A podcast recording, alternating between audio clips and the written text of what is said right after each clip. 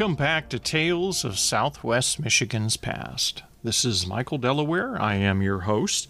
And in today's journey, we're going to take a look at the evolution of the temperance cause. And we're going to focus on the early days of the movement in Calhoun County, as written by author Washington Gardner. And we're going to take a look at particularly four different aspects of the temperance movement. First will be the Washingtonian movement and the Red Ribbon movement, the Women's Christian Temperance Union, and finally some of the statewide legislation that came about as a result of these activities. So come along and join me. It is going to be a fascinating tour through yesteryear.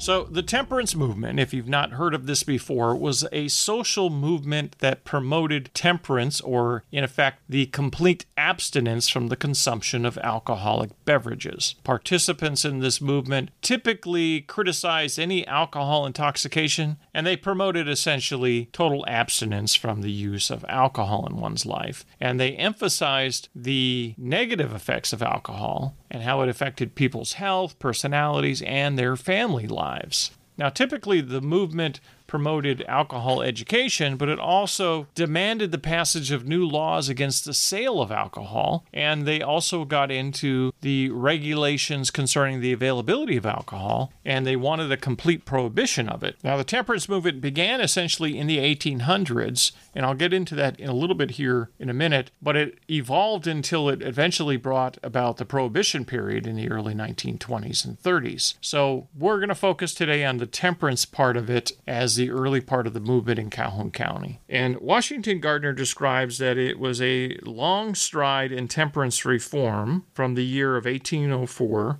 when Benjamin Rush of Philadelphia published an able paper on an inquiry into the effects or ardent spirits of the mind and body, and the year of 1912 when in Michigan the battles are fought by counties and many of them successfully in favor of the absolute prohibition of the liquor traffic within its boundaries. The way of temperance reform has been a torturous one, and this is according once again to Washington Gardner. But however crooked, however many seeming reverses, the trend has been a constant forward. He goes on to state that it wasn't until 1808 that the first temperance society was organized in the United States. And at that time, a pledge was exacted that would by no means satisfy the orthodox temperance people of today. A new standard was set up and the flag planted for an advance of the then existing battle when Dr. Reverend Lyman Beecher, father of Henry Ward Beecher, and Harriet Beecher Stowe introduced successfully and carried through a resolution in the Congregational Association of Massachusetts against the then prevailing custom of ministers drinking. So, this is kind of how it all began. But I wanted to sidestep a minute and talk a little bit about his son, Henry Ward Beecher, who became an abolitionist and a temperance activist. He was born in 1813 and he died in 1887. And he was an American Congregationalist clergyman and a social reformer, and he was a speaker on the abolition of slavery, but he was also a speaker on the temperance movement as well as a writer for for the New York Independent for 20 years. His sister was Harriet Beecher Stowe, and she was born in 1811, and she's most known for her book, Uncle Tom's Cabin, which she published in 1852. And she depicted the harsh conditions experienced by enslaved African Americans in that book. And so she's probably the most well known to people in the Beecher family. And she was also a temperance supporter and activist. So let's return to the story of the temperance movement and let's look at the Washingtonian movement. The Washingtonian movement had a very humble and obscure origin, but its benefit influence was far reaching, and in a way, it was sort of permanent. A tailor, a carpenter, a blacksmith, a coat maker, and a silver plater, each and all hard drinkers, were on the evening of April 3rd 1840 assembled in a tavern on Liberty Street in Baltimore, and they were partaking in their usual potions when they fell to discussing the temperance question. The same evening, in a nearby church, a minister was delivering a lecture on the theme, and it was agreed by four of the number that they would go and hear what he had to say and return and report. They went, and on coming back, they made a favorable report of what they heard that evening. And before they went into their homes that night, it was determined by them to form their own temperance club. And one of their number was designated to draw up a pledge and present it for consideration on the following Monday evening. When they convened at the appointed time and place, the following was presented and adopted. We whose names are hereunto annexed, desirous of forming a society for our own mutual benefit, and to guard against a pernicious practice which is injurious to our health, standing, and families, do pledge ourselves as gentlemen that we will not drink any spirituous or malt liquors, wine, or cider. They called their organization the Washingtonian Society. That little cluster of men in Baltimore set the clock of temperance reform ahead a quarter of a century. It was the beginning of the first great temperance revival in the United States. It led to many thousands of men in all parts of the country joining the movement and walking away from the drunk habit and becoming total abstainers. Many of the most effective and famous temperance advocates to the cause were from the ranks of the men who had been themselves addicted to alcohol. The Washingtonian movement struck Michigan in 1841 and spread from town to town, converting great numbers by the irresistible power of the advocates. Never before had there been such an awakening in this country. A cry went forth, an alarm sounded like a fire bell in the might, arresting the drinker in his downward career. There was no disagreeing or separating into opposing parties in regard to the plan or means used in suppressing the rum traffic. And that's how Washington Gardner describes the beginnings of the Washingtonian movement. Now, Washingtonian or Washingtonianism hit Battle Creek. A well known Michigan writer of the, that generation, he wrote about it and he said, one of the most memorable incidents in the history of Battle Creek is the introduction of the Washingtonianism in that village in the winter of 1841 to 1842. Marshall had succumbed to the reform and had sent three of their representative citizens to carry the glad tidings to the neighboring village of Battle Creek. The meeting was held in the Methodist Church, and it was crowded to its utmost capacity to seat those who had come to hear the words of the Washingtonian movement. And the first speaker was Thomas Gilbert. Mr. Gilbert went on to become one of the most foremost citizens in Grand Rapids during his time, but during this time he was living in Battle Creek. And he represented on that evening that the class of gentlemen who take the occasional glass and that was the theme of his talk. And he said the speech was direct and forcible. He said that the habit of taking the occasional glass would lead to taking one much more oftener, and that path led them to become a drunkard. The next speaker was Bath Banks, who was from Marshall, and he was a liquor dealer. He said that he had abandoned the liquor business and Washingtonianism had opened his eyes to the evil of selling liquor, and now every time he turned the faucet, the gurgling of the liquor sounded to him like cutting men's throats. The last speaker was Robert Hall, who was a farmer who lived near Marshall. He stated in plain and honest words the reason of his conversion to temperance.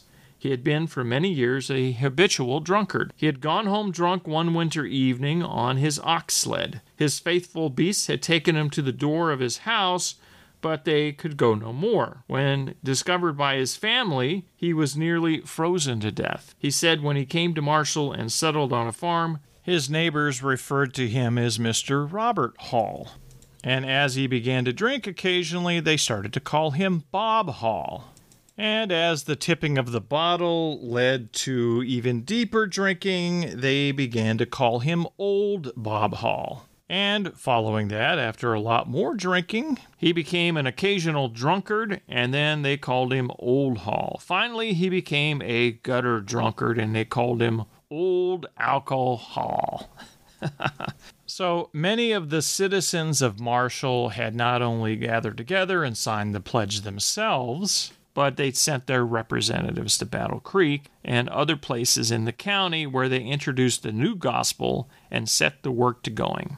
From Battle Creek, there went out Erastus Hussey, Dr. John L. Balcom, and William Coleman, and others to proclaim the new way and secure signers to the pledge. So that's interesting Erastus Hussey, who was one of the station masters on the Underground Railroad system going across the state, he was the station master in Battle Creek. He was also very much a abolitionist, as you can expect, and he was a temperance activist. And then he goes on to say that the whole county was stirred by the earnest advocates and their large numbers basically had an impact on the amount of drinking that was going on in the county.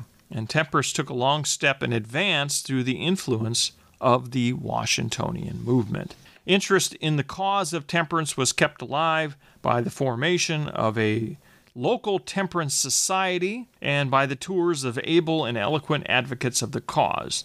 In 1849, a great impetus was given the cause by the visit to America of the famous Irish priest and apostle of temperance, the Reverend Father Theobald Mathew. As a temperance advocate, he had a remarkable success in Ireland. In this country, he not only taught Catholics and Protestants, as well as a wonderful, powerful, positive influence on the drinker when he brought his sermon to bear upon them. Now, Father Mathew's societies were everywhere and they formed all over the place, and many young men were so influenced as to never form the habit of drinking intoxicants. The next movement that I want to call your attention to is one called the Red Ribbon Movement, and this began in 1876. In 1876, a wave of temperance swept over the county and indeed the whole state under the leadership of Reynolds and the Red Ribbon Movement. Every signer of the pledge was designed by the sign of a red ribbon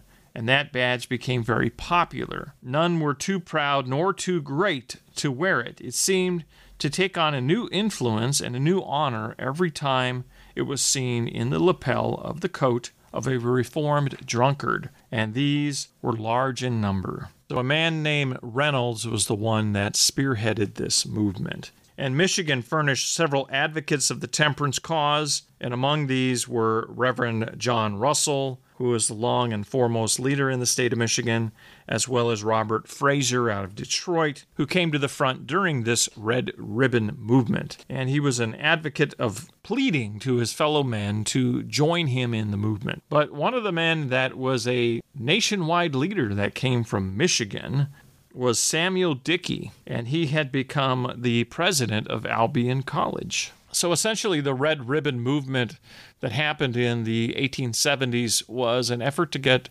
men to stop drinking and wear a red ribbon on their lapel to promote the movement to others. And it was became a symbol that kind of caught on and helped spread the movement of temperance again. And it gave it a new revitalization. And as Washington Gardner described the temperance movement would go up and down in popularity over the years and so we're getting to 1870, and that's when uh, a new resurgence of it happens with the Red Ribbon Movement.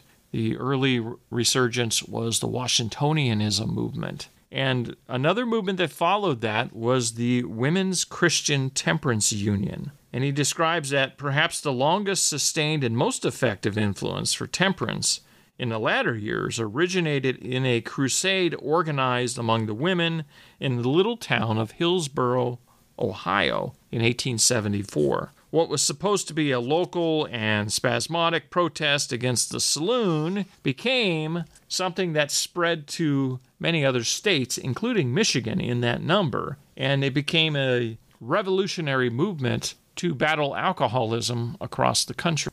And this organization became known as the Women's Christian Temperance Union. The union was made up of a body of Christian women drawn together with the various churches in their community, with the common bond in the promotion of temperance and the prohibition of the saloon. So it didn't matter what religious faith you were part of, as long as you were a woman and you were a member of a church and you were in agreement with the temperance movement that they had formed. And the organization became a national organization in its scope and had many local societies in many states, and there was usually a society in most of the principal cities and towns, particularly in Michigan. It became a self perpetuating organization, and they never seemed to get discouraged no matter whatever the setback, whether it be a death of one of their leaders or some sort of regulatory reform that would shut them down, they continued to persist in their endeavors. Now, one of the stories that came about in my research of Battle Creek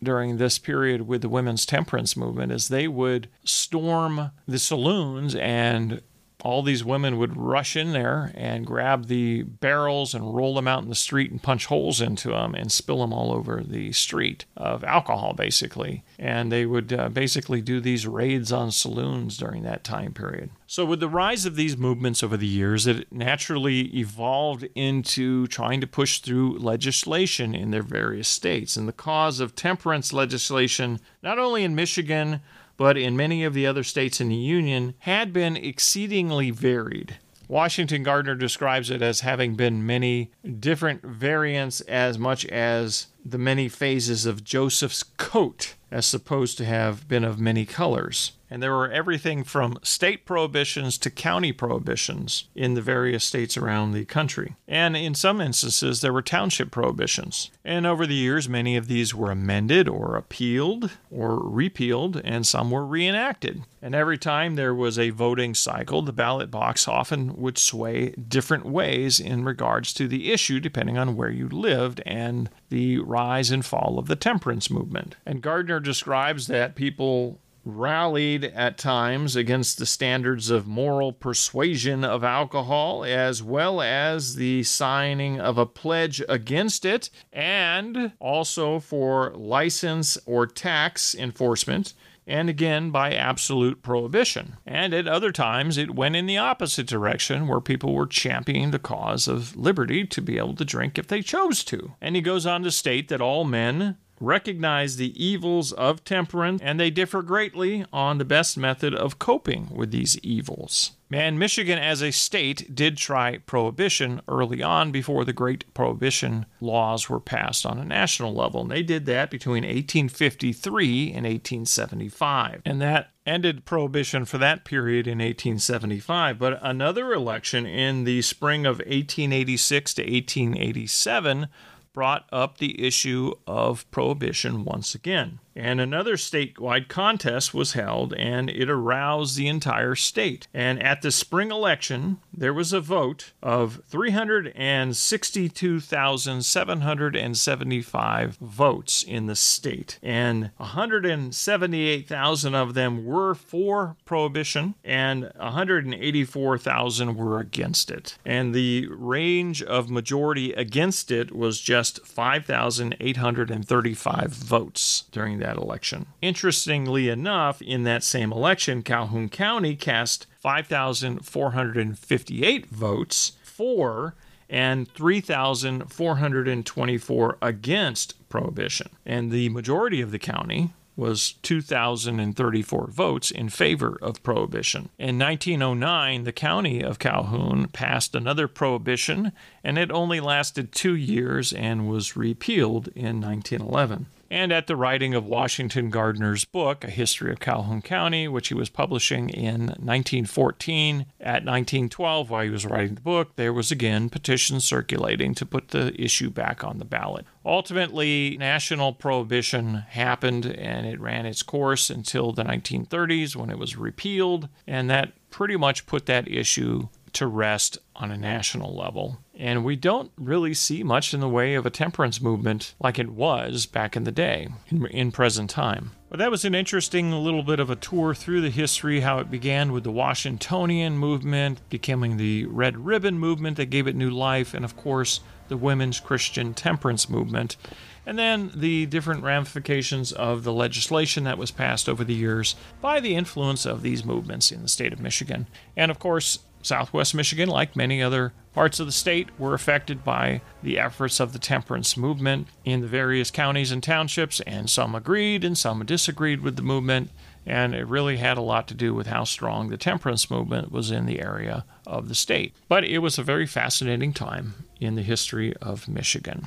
And that's going to conclude today's journey through history looking at this fascinating chapter of the temperance movement. If you enjoyed today's episode, please be sure to hit the review section on whatever app that you are listening on and leave me a positive review and rating. It certainly goes a long way to picking up new listeners to this podcast on Southwest Michigan history. And if you'd like to reach out to me, whether you have a question for me or just want to share some information or just kind of tell me how you like the podcast so far, feel free to reach out to me at my contact form on michaeldelaware.com. I'm always happy to hear from my listeners. And until next time, when we take another journey into yesterday and we explore even more fascinating tales of Southwest Michigan's past. Thank you for listening.